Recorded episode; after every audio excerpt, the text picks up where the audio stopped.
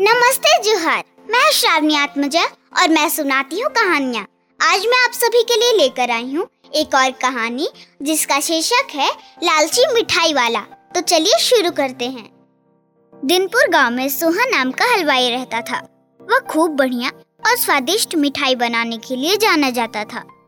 इसी वजह से उसकी दुकान पूरे गाँव में मशहूर थी। पूरा गाँव उसी की दुकान से मिठाई खरीदता था। वो और उसकी पत्नी मिलकर शुद्ध देशी घी से मिठाइयाँ बनाते थे। इससे मिठाइयाँ काफ़ी अच्छी और स्वादिष्ट बनती थी। हर रोज शाम होते होते उसकी सारी मिठाइयाँ बिक जाती थी और वह अच्छा मुनाफा भी कमा लेता था।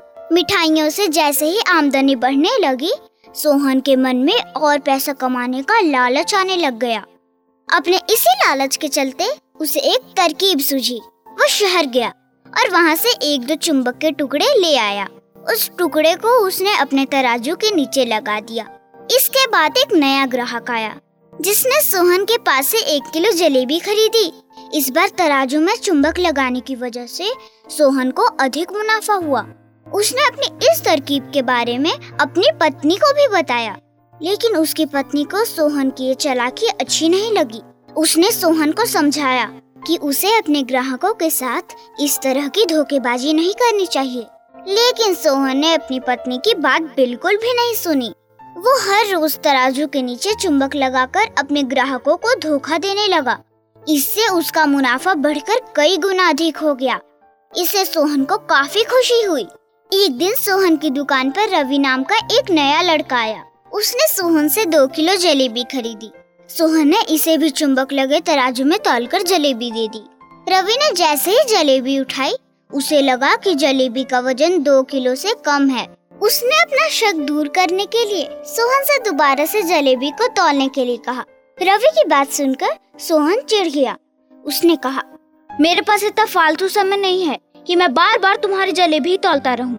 इतना कहकर उसने रवि को वहाँ से जाने के लिए कह दिया। सोहन मिठाई वाले की बात सुनने के बाद रवि जलेबी लेकर वहाँ से चला गया। वह एक दूसरी दुकान पर गया और वहाँ बैठे मिठाई वाले से अपनी जलेबी तोलने के लिए कहा। जब दूसरे दुकानदार ने जलेबी तोली तो जलेबी सिर्फ़ डेढ़ किलो ही निकली। अब उसका शक यकीन में बदल गया था। उसे पता चल गया कि सोहन मिठाई वाले के तराजू में कुछ गड़बड़ है। अब उसने तराजू की गड़बड़ को सबके सामने लाने के लिए खुद एक तराजू खरीद लिया और उसे ले जाकर सोहन मिठाई वाले के दुकान के पास ही रख दिया। फिर रवि अपने सभी गाँव के लोगों को वहाँ पर इकट्ठा करने में लग गया।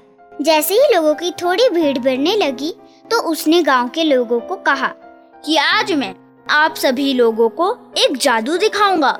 ये जादू देखने के लिए बस आप लोगों को सोहन मिठाई वाले से खरीदी गई सामान एक बार इस तराजू में तोलना होगा। फिर आप लोग देखेंगे कि कैसे सोहन मिठाई वाले के तराजू में तोली गई मिठाई इस दूसरे तराजू में अपने आप ही कम हो जाती है।